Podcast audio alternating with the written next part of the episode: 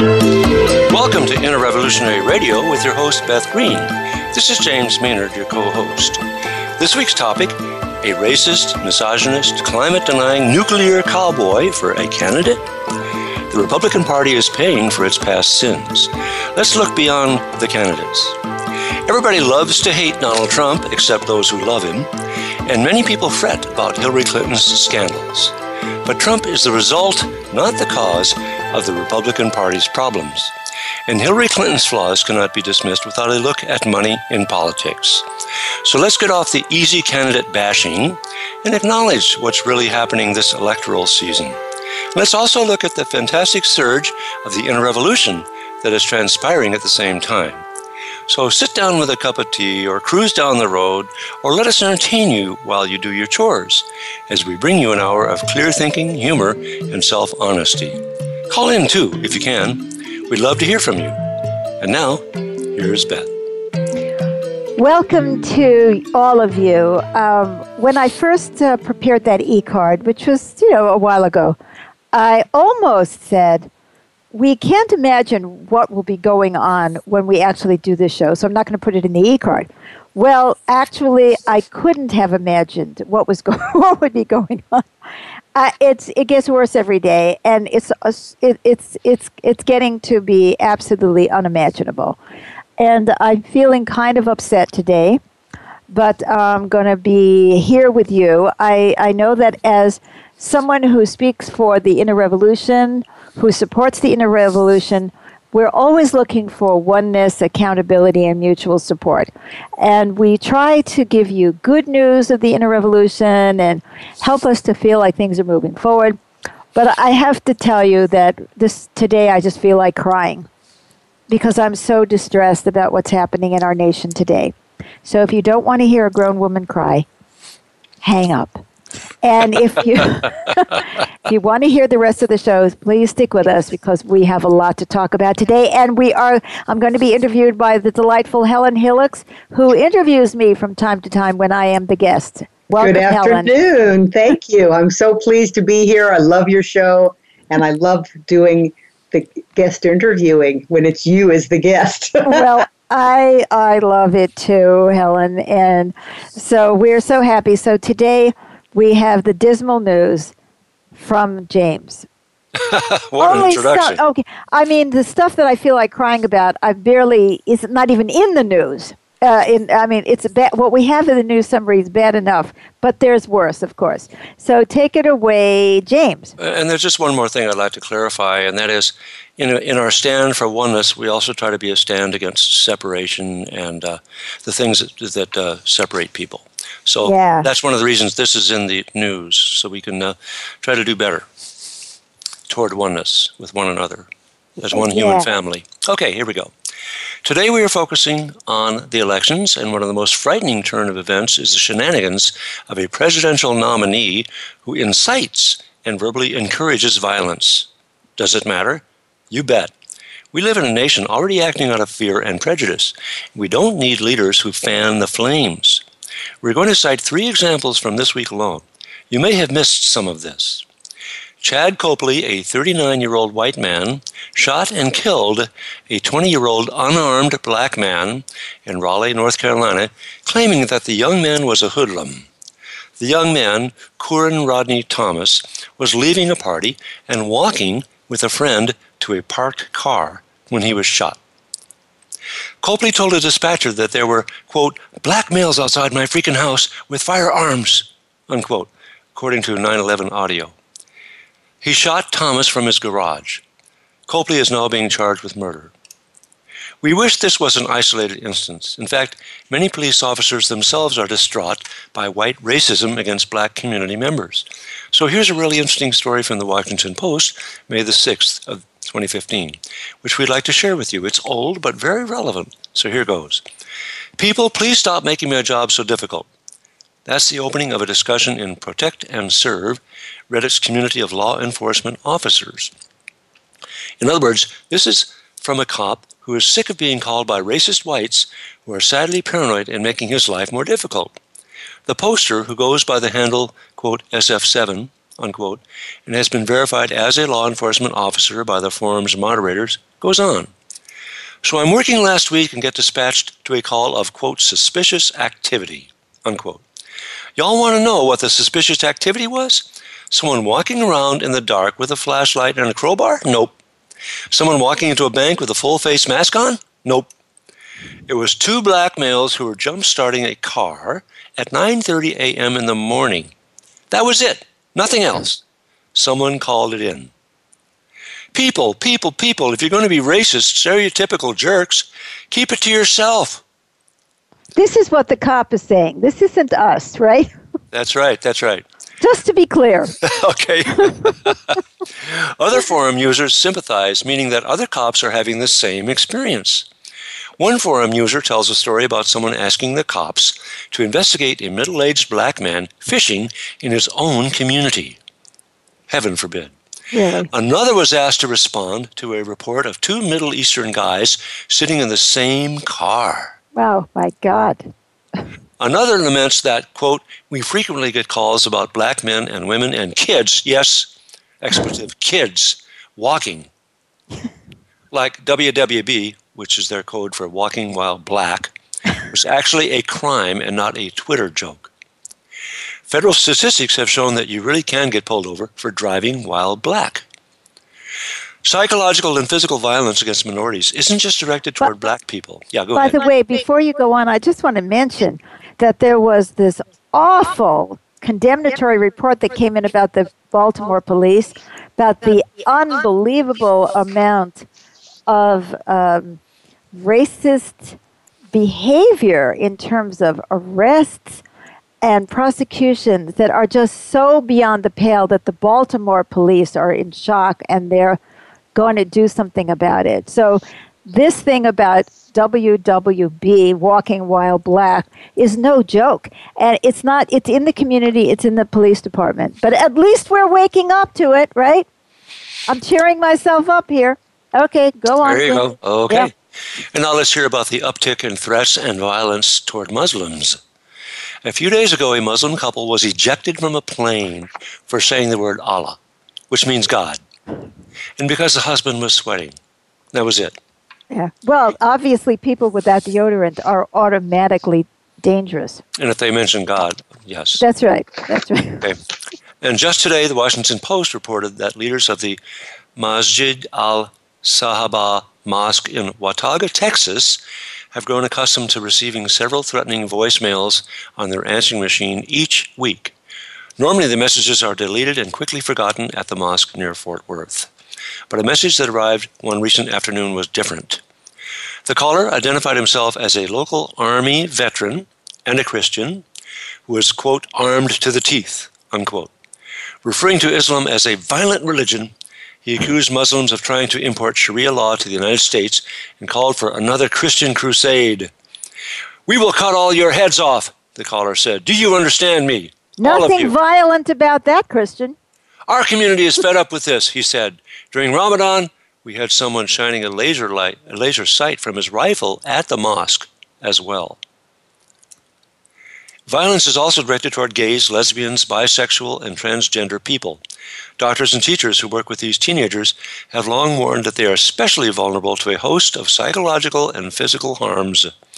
Now, the first national study to identify these high school students and track their health risks confirms those fears.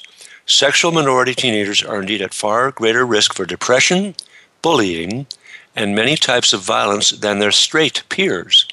Quote, I found the numbers heartbreaking, said Dr. Jonathan Mermin, a senior official at the Centers for Disease Control and Prevention, which includes a division that administers this school health survey every two years. The survey found that about 8% of the high school population describe themselves as gay, that means either uh, le- oh, gay, lesbian, or bisexual, which would be 1.3 million students, and that's a lot of kids. And these children were three times more likely than their straight students uh, fellow students to have been raped. They skipped school far more often because they did not feel safe. At least a third had been bullied on school property. And they were twice as likely as heterosexual students to have been threatened or injured with a weapon on school property. More than 40% of these students reported they had seriously considered suicide, and 29% had made attempts for suicide in the year before they took the survey. The percentage of those who use various illegal drugs was many times greater than heterosexual peers. And we can go on. We are sick of hearing about people being sick of political correctness. This isn't about correctness. This is about life and death, emotionally and physically, for abused members of our society. And we need to turn this around. We have some positive stories this week, too, however. For instance, even as the Affordable Care Act remains a political flashpoint, new research shows it is dramatically improving poor patients' access to medical care in states that have used the law to expand their Medicaid safety net. After just two years of expanded coverage, patients in expansion states are going to the doctors more frequently and having less trouble paying for it. At the same time, the experience in those states suggests better access will ultimately improve patients' health as patients get more regular checkups and seek care for chronic illnesses such as diabetes and heart disease.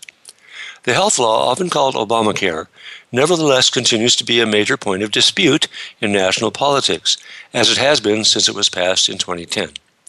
And Republican politicians in many red states still oppose Medicaid expansion, arguing that the program is unaffordable and ineffective. GOP presidential nominee Donald Trump has pledged to repeal the Affordable Care Act. He has offered little indication how he would replace the expanded safety net. These opponents are not looking to improve on Obamacare, just tear it down. Government counts and elections count. Beth? Do you see why I'm depressed? Well, add to that some of the latest insanity. But before we get to the latest insanity, I just want to ask you, Helen, to share a little bit about what the innerrevolution.org is doing to try to support Muslim children who are going through just this kind of uh, bullying and discrimination. I know I'm putting you on the spot, but it just oh, no, I, me. Yeah, I would love to talk, talk about. I Go would ahead. love to talk about it. You know, back in February, well, it was started even before that, after the Riverside uh, terrorist act, or wasn't Riverside, San Bernardino terrorist act a long time ago, uh, maybe back in November or October of last year. Uh, the innerrev.org decided we needed to reach out to mosques, of course, at your suggestion. Um, but it was a great suggestion, and we began calling mosques and offering our support and solidarity to stand with them and to support the, the reality that hardly any Muslims are terrorists and that they had our support. And we ended up in February of this year having an event where about 90 Muslim family, you know, kids and adults from several different mosques came to an event called Super Supportive Sundays. And the title of that event was Dealing with Differences. And we went around the room, and everybody said, I am Ahmed, and I am a person. I am Helen, and I am a person. And we played cooperative games, and we had a wonderful, wonderful experience. After which, people said how much it meant to them that we reached out to them. It makes me want to cry. And how people would talk about how they support them, but they never would do an event where they were invited. And so, and people would say, I know the people here more deeply after this one event than I have known them in five years at our own mosque. So it was a very powerful event, and we have gotten involved, especially with the uh, Islamic Center of San Diego, uh, which is the largest mosque in San Diego, and have built a friendship with them and have been asked to stand with them in support of anti bullying measures at the San Diego Unified School District. And I've been asked to be on a subcommittee with some of the, the Muslim leaders to come up with ideas to present to the school system about how to approach the other children, you know, the children. In our idea, of course, is that it isn't just Muslims that that need to be integrated. It's everybody that we have got to support the ideas of the inner revolution of oneness, accountability, and mutual support. And that that will then, of course, help the Muslim children as well as everybody else. And the next thing that we're doing as an activity with them is that we are doing a Girl Scout event, uh, again, with the topic of embracing our differences, uh, honoring our differences, acknowledging them, not pretending that they don't exist, but talking about them and talking about whether they make a difference or not. And having experiences again with with cooperative games and maybe art projects. And we have invited all of the Girl Scout troops in the Clairemont, San Diego area to come and participate. And we're very excited about that as well. That is so fantastic. This is part of what we call the Unleashing the Power of Kids campaign through f- fitness, cooperation, service, and thought. And all of our events uh, really bring all that together. We really need our kids to be thinking. I mean, people don't think. Absolutely true. Absolutely we, true. They just we, react. They just react, and we need to, to do that. Uh, and we need health, fitness, and we need to discover that cooperation makes us feel better. And we need to care about service and we need critical thinking. And Helen has been doing an, a phenomenal job reaching out with this program and many other programs from the innerrevolution.org. So I'm so pleased that uh, I had an opportunity to ask you about that. Thank so you. that's from the sublime to the uh, hazardous to your health. I mean, you know, I try so hard not to become partisan because I really want to look at all of us. And the last time we did a show on the election, it was about the ego and why we are the way we are and how the ego really is dominating this electoral uh, situation and that we have a choice between oneness and separation. And what is happening, of course, is that on the presidential level, I mean, unfortunately, the Republican candidate is become the personification of separation. Now, I will not say that the Democrats are the personification of oneness, but there is a lot more oneness. I mean, there is much more of a sense when you just look at the convention. I mean, it is blacks and whites and women and Hispanics and disabled and uh, lesbian and gay and transgender and old and young and whatever. So, you know, the, there is a movement afoot there to for people to feel their oneness and to try to fight for what is for the highest good of all. Unfortunately, there are a lot of things also about the Democrats that, that are disturbing. I just read a story today about the United States government selling unbelievable amount of arms. Oh, I forget. You know, I have no memory audience of $1.2 billion or something, including cluster bombs that really should have been uh, outlawed a long time ago. Many nations have outlawed cluster bombs, but we won't outlaw cluster bombs just in case we want to use them. And we're selling them to Saudi Arabia to drop in Yemen. And the number of civilian casualties is horrendous. And we're involved in some kind of a you know, a battle there with our great ally, the great uh, democracy of Saudi Arabia, you know, who that not only has great total uh, liberation for women, but also, I mean, it, it's just what you know. Anybody who is a um, a critic in Saudi Arabia is flogged, is imprisoned, disappears, or so, gets beheaded. Gets beheaded. So this is these are our allies. So there is a lot, you know, life is complicated and I, you know, we have to find another way to develop a foreign policy. So I am not an apologist for anybody, but unfortunately, Donald Trump is making it harder and harder for me to be neutral. I mean, this week alone, there were two acts on his part which I think he should be stopped and I'm sure you will agree. The first one was that seemingly offhand remark about around the Second Amendment about gun owners uh, taking care of Hillary Clinton.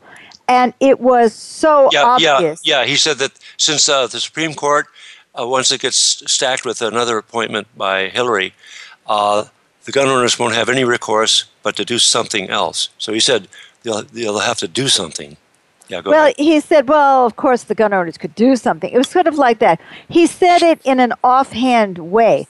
And then later they claimed that what he was saying is that they needed to organize, but it was transparent. It was at best a joke. I think that Donald Trump is first and foremost uh, an egotist, and he is first and foremost interested in adulation and getting laughs.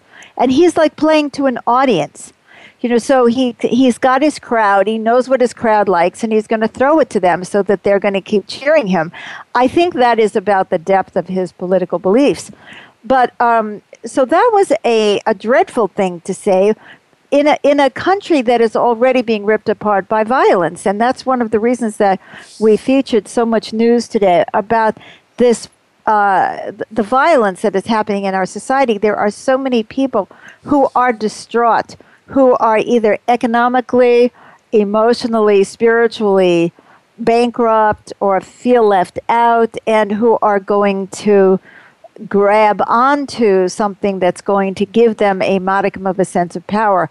But th- what he did yesterday even topped that.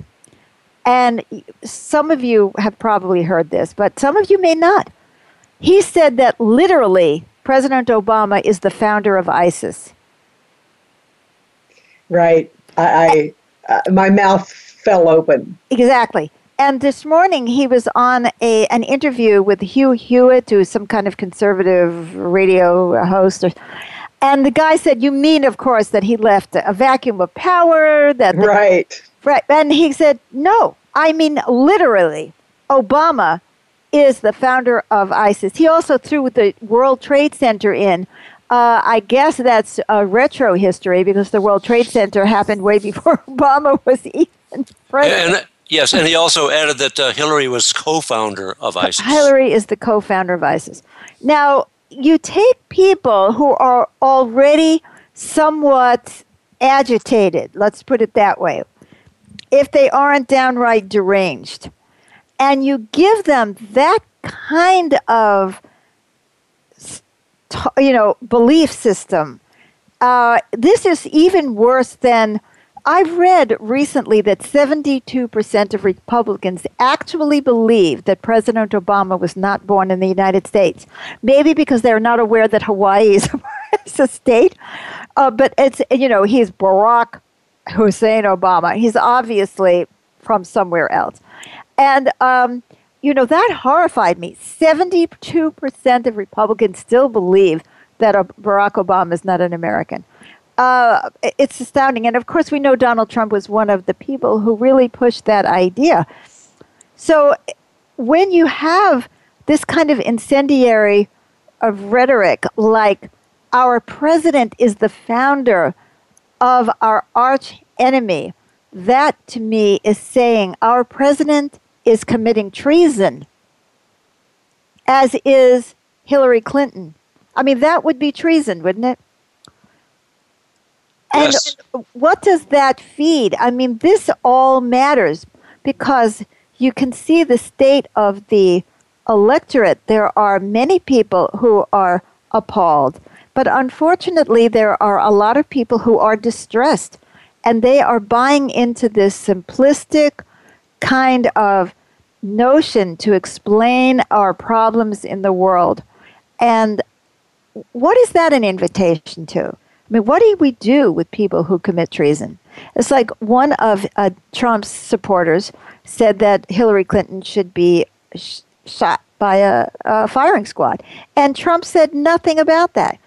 In fact, it's like, lock her up, lock her up. So this man is fanning the flames of the most unimaginable kind of retributed violence. And I cannot find anything oneness, accountability, and mutual support to say about him, except that we all have those qualities within us. We're all ready to blame somebody for situations that are very complex. We want to point the finger to something. But more than that, how many of us have said or done all kinds of stupid things to be loved? You know, yes. I mean, women have been wearing high heels forever. I was watching the Democratic convention. Other than Hillary and uh, maybe one, um, probably Jane Sanders, and I believe the wife of Tim Kaine came on, they weren't wearing, you know, these, t- whatever they, stiletto heels, whatever they're called. But I was, I'm appalled that so many women who are actually talking about women's equality and liberation are walking around in shoes that they could fall over. I, I mean, it's gotten ridiculous. And we're doing it for admiration. So, Donald Trump, I believe that's his main motivation. I believe he is always looking for admiration, and he really doesn't care what it costs. But in his case, he's taken it to an extreme because he's not caring about what it costs him. He doesn't care what it costs others. Have you read the suggestions that he, by this time, knows that he's going to lose by a landslide, but that he doesn't really care because it's going to be good for his business? Well, I also read that uh, it's not been good for his business, but I think he's more looking for becoming more and more of a celebrity. I think that Donald right. Trump doesn't care about the country, the government. He doesn't really want to govern. He wants to be a personality. Yes. He wants to be the biggest personality in the country, and he, he has succeeded in doing that. But there's real consequences, Donald. You know, that is you you are you have crossed so many lines, but you don't care as long as it puffs you up. And, and if he gets elected sad. president, and if he gets elected president, he'll be the biggest man in the world with the most power at his disposal. Yes, except that I have a feeling that uh, that some of the people in government would have him kidnapped and put into a mental institution and have some uh, clone of Donald Trump uh, uh, sitting there in the White House. I wouldn't be a bit surprised. I mean, I don't think there is a person, and I personally would like to call up Paul Ryan, and I said, "Isn't is this enough? Is this enough? Is this enough? Is it enough to call our president a traitor with absolutely no corroborating evidence? This man does not care what he says." Does not care how much he lies. Now, I did say that we were going to talk on this show about this is not a Trump problem. Why is it the Republican Party the way it is? And why is the you know is the Democratic Party the way it is? And I do believe that we have to talk about this, but I just you know, if you're anything like me, you're sitting there, you know, practically in tears every day wondering how things could have gotten this bad and how we can stop this insanity. You know, I saw on Facebook, it just, it's a humorous thing about the whole blame issue, but it's a picture of Abraham Lincoln. It says, New evidence shows that Hillary Clinton actually killed Lincoln. Oh! right. I mean, it, it's, you know, it, it's, it's the laughing stock. Yeah. Well, we are the laughing stock of the world. Absolutely. Ex- except that the world has its own right wing demagogues, or left wing demagogues, or any kind of demagogue. You know, we've always thought we were superior, but I think we're really showing the bottom of the barrel. By the way, of course, it is encouraging to see that there are people with some sense of decency. There's an organization called R4C16. It took me quite a while to figure out that that was R4 C16, meaning Republican. Republicans for Hillary 2016. And they got over, they, they haven't been in existence very long. They have 26,000, over 26,000 Facebook followers. So there are Republicans who are too appalled. But so many of them are believing. I mean, Hillary Clinton has done enough bad things. We don't have to dump the kitchen sink on her. We don't have to uh, you know, ignite such venom and ignorance, ignorance on this. Uh, I mean, it's uh, anyway. I'm appalled. So maybe, maybe we should shut me up and have me go on and talk about what this is saying about our worlds. Well, one thing I'd like to have you address yeah excuse me, I have to cough for a second. I'm going to go off. Okay, so let's all cough with Helen so she doesn't feel alone. Okay. okay. um, that it's scary that hopefully Clinton will become president. And what is going to happen with all of this exaggerated venom that has been built up toward her? Exactly. I have been thinking about the same thing, Helen. You know, what happens after uh, Election Day? And I'm afraid, you know, a very similar kind of thing happened with Obama. But Obama was elected with a, you know, a huge population, and immediately the right wing uh, started to not criticize him for things that are reasonable, thought out. You're saying, well, I don't agree with this. But so many of them went on the, you know, uh, he's a Muslim, like that should make any difference. Uh, you know, he's this, he's that, he's the other thing, he's not born in the United States. And, uh, you know, I, I know it's going to keep happening. It's not over. And that is the critical point. And I think that the whole point of looking at the parties and about the state of our consciousness is so critical because it's not good enough to win at the polls, although, for God's sake, go out and vote. And whatever you do, don't vote for Donald Trump. Uh, I agree with you completely, though, that you know we have to be beginning to think about what are we going to do after the election to deal with all of this unconscious behavior that is has risen to the surface with the Trump campaign. Yes, and was there before, of course.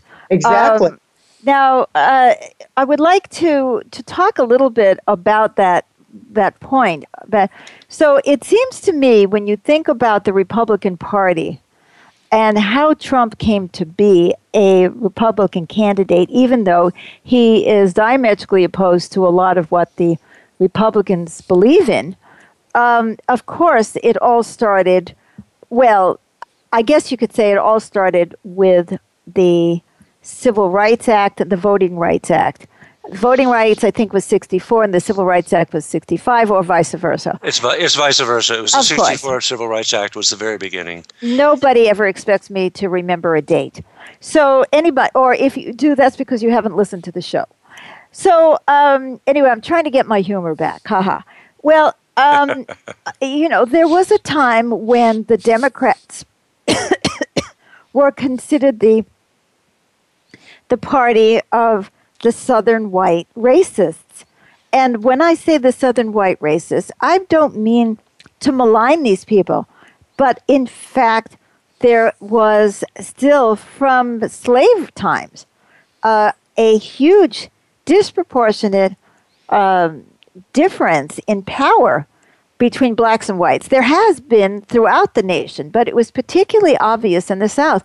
When I went to the South, it was in the early 70s, I believe, to visit a friend of mine who came from Mississippi, who is in our political organization.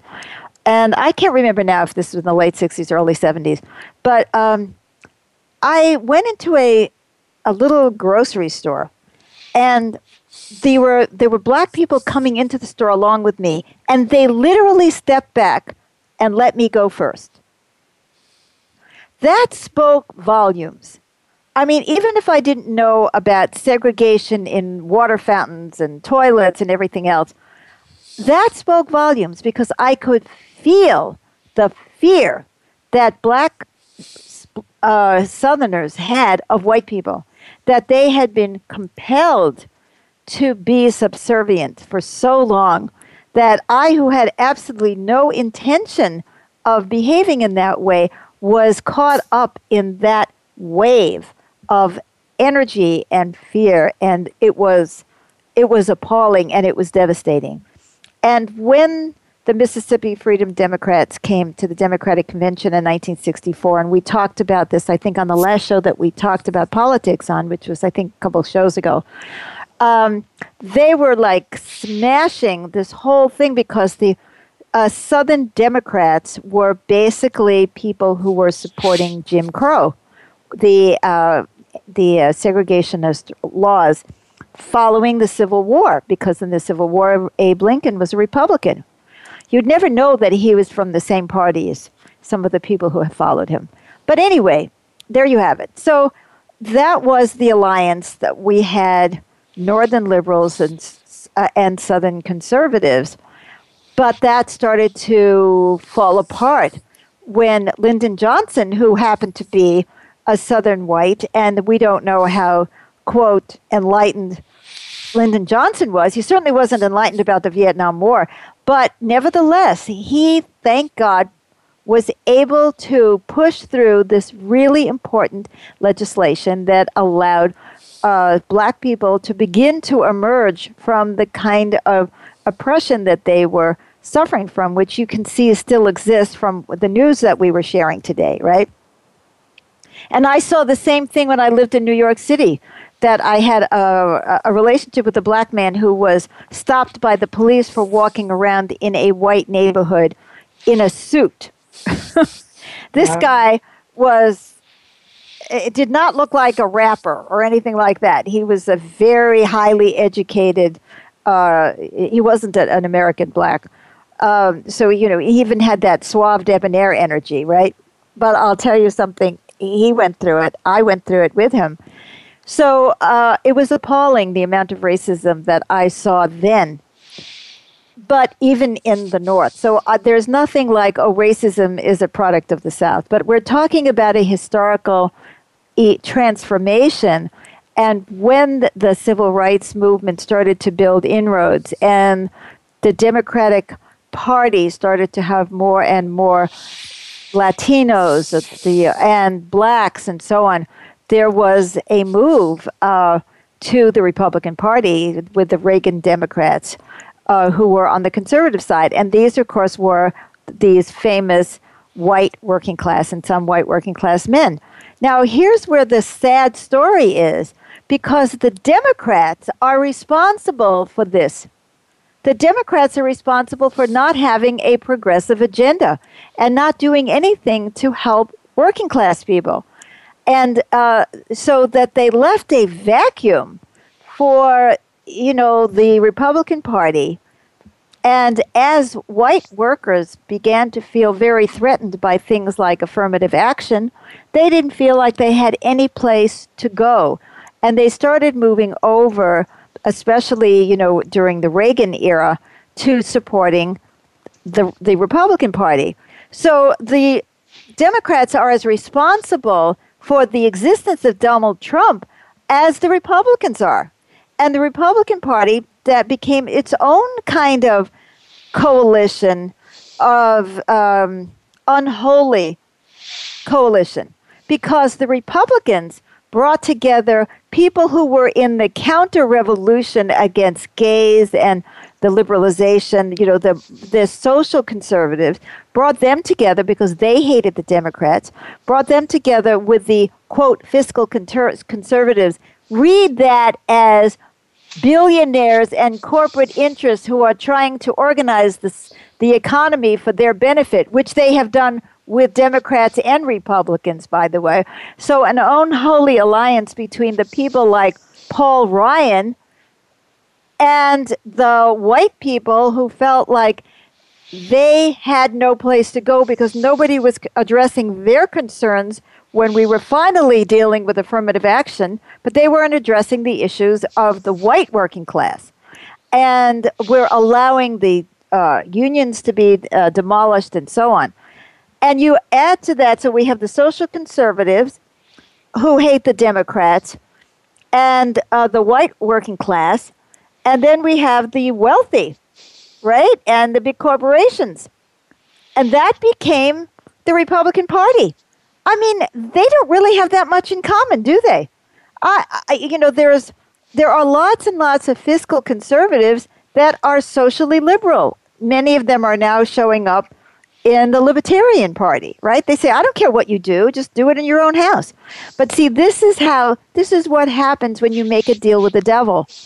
And we saw the allowance of the um, anti choice movement, the um, the uh, violence against people who were providing abortions, and no matter which way you see the abortion issue, you cannot deny the fact that abortion is going to happen one way or the other, and it's either going to be illegal and dangerous, or it's going to be legal and can be therefore monitored, and you can actually regulate it to some degree. But you know, it was okay for these people to be attacking people who were abortion doctors or, or women who were desperate for a, a, way out from unwanted pregnancy. And so there was an allowance of that. There is an allowance of racism in the Republican Party that, um, you know, uh, uh, attracted people like a, a David Duke who's ready to run for office, you know, from the uh, KKK because they were voting for the Republicans. So you're not going to do something that's going to make them upset.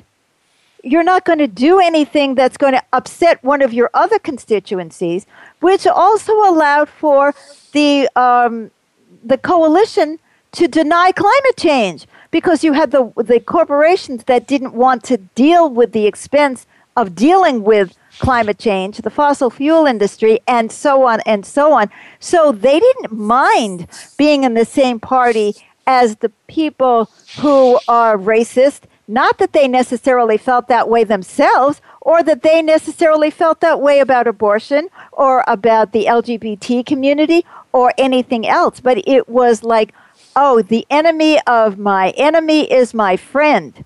And this party coalesced against the most ugly consciousness.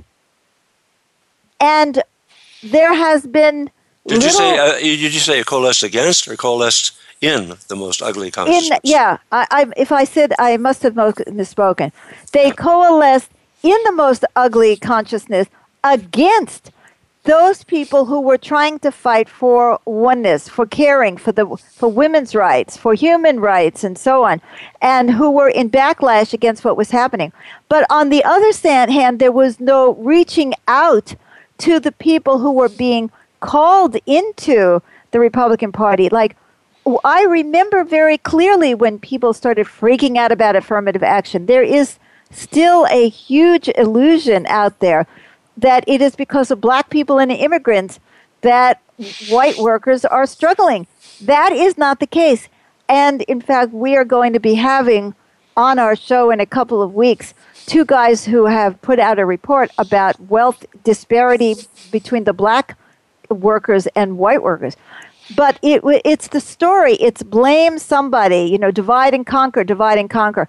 And what you're seeing is the Republican Party is coming apart at the seams because it was an unseemly alliance to begin with.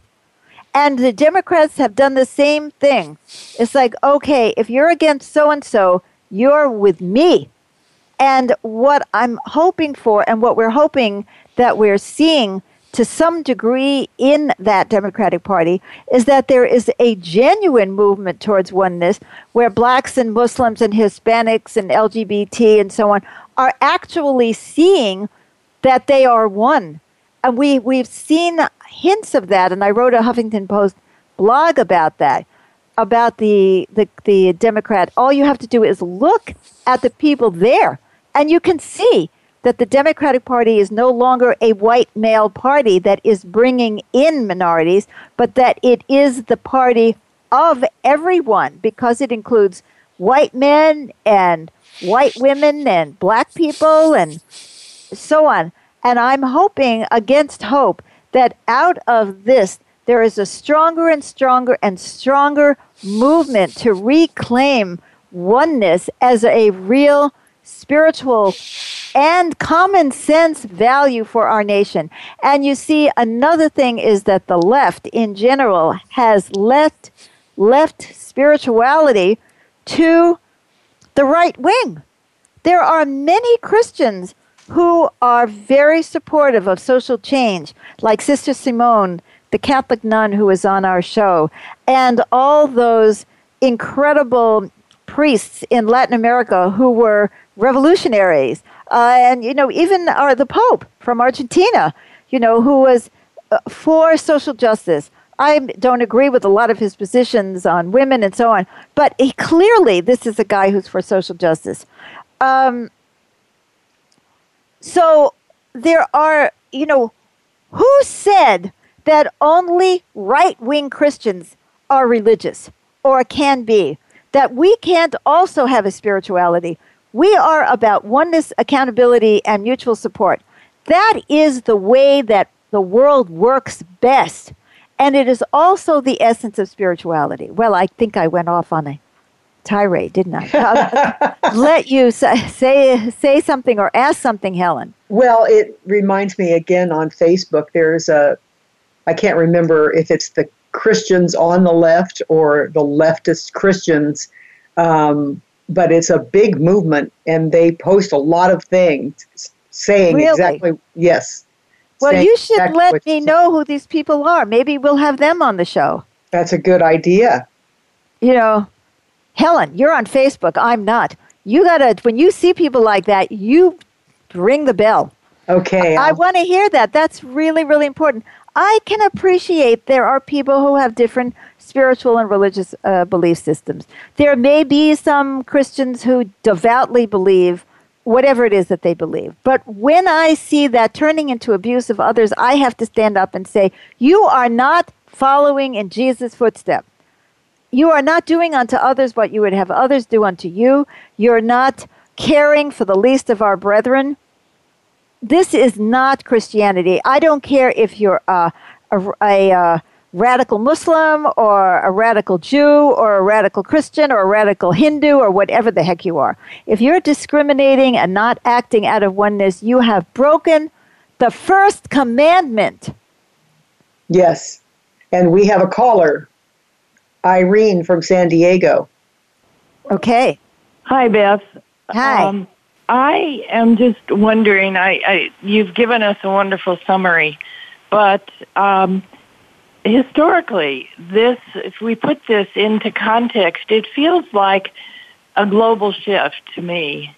That the um, the hegemony, the uh, sort of uh, importance of the United States of America and its systems, uh, economic and political, is is being we're we're showing the underside of everything, and uh, the failure to represent for for our democracy to represent our people in a real way.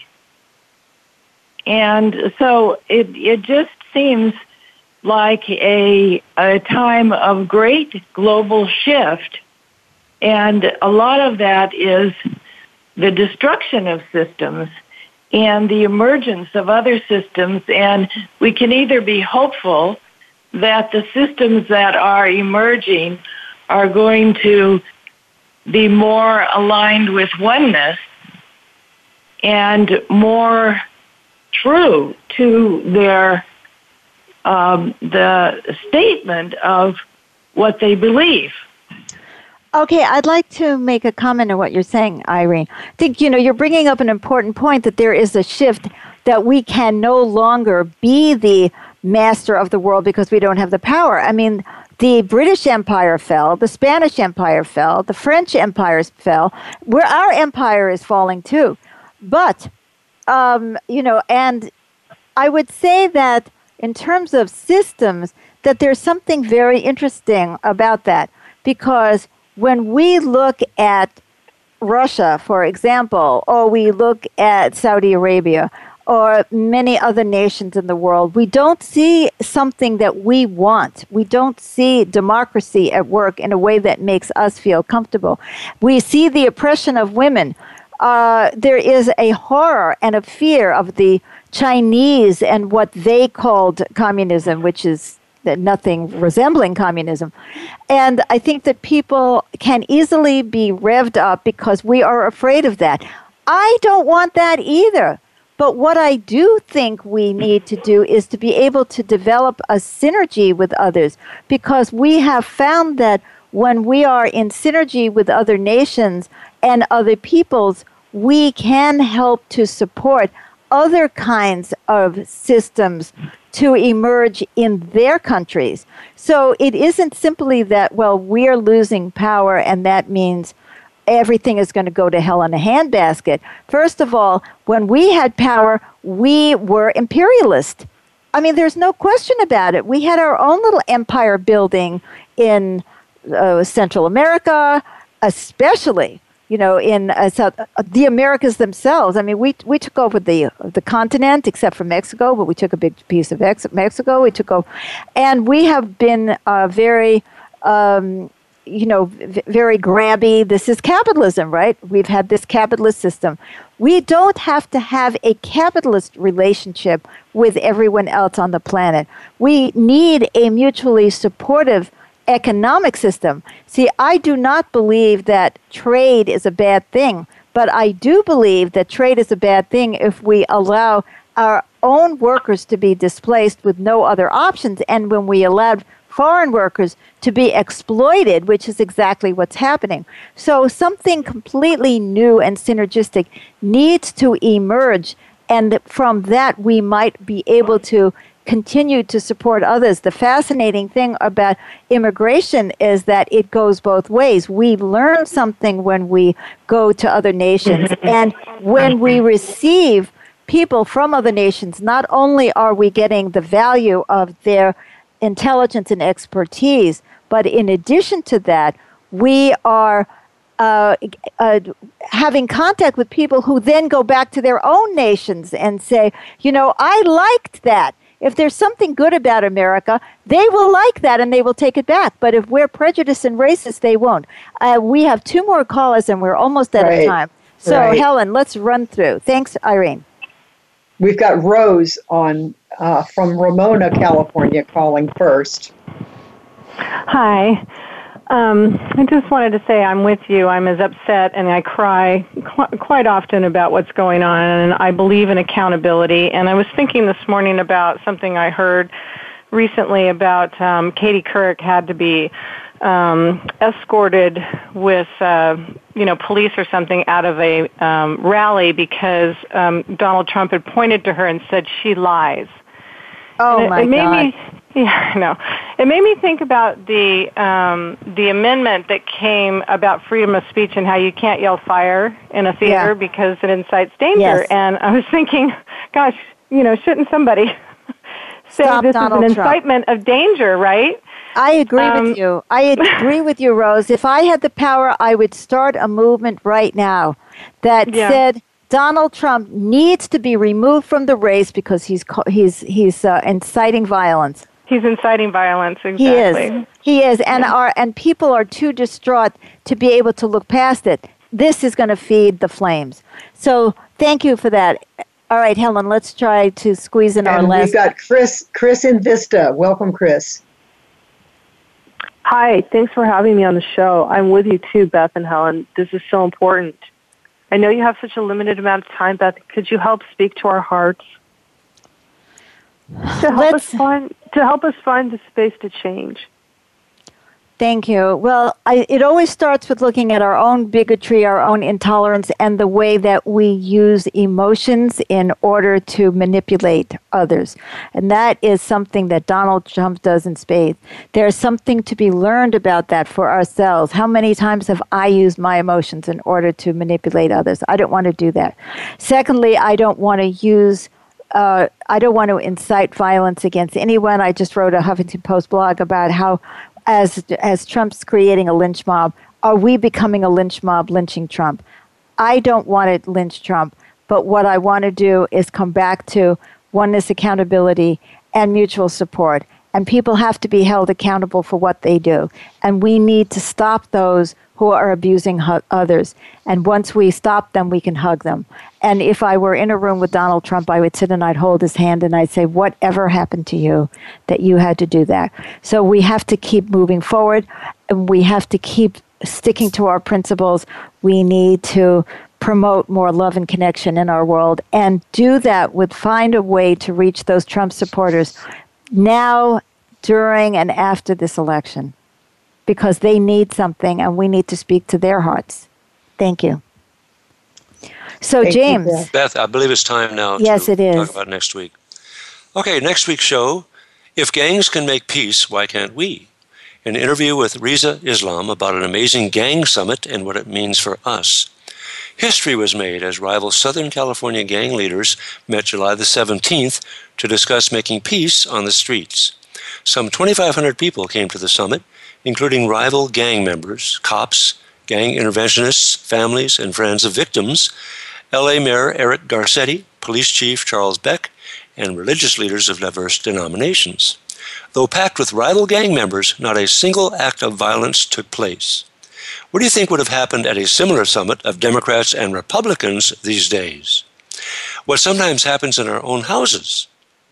If gangs can do it, why can't we?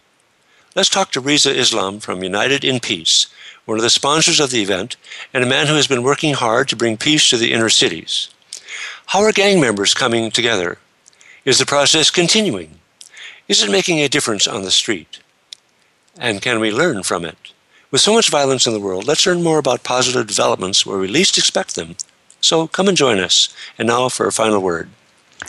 I would like to remind you that if you are feeling sick about the state of consciousness in the world, you are not alone. And there is still a fight going on for oneness, accountability, and mutual support.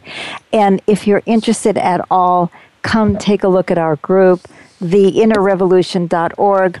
We are trying to make change, real positive change, deep change not superficial change, not the kind of change that somebody's going to backlash against tomorrow, but I mean real change of the human heart.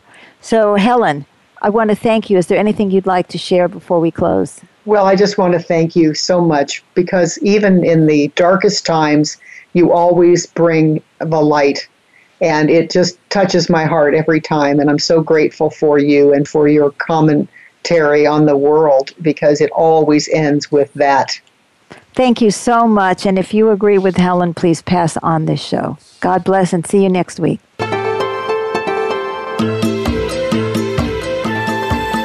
Thank you for joining us for this edition of Inner Revolutionary Radio with Beth Green and James Maynard.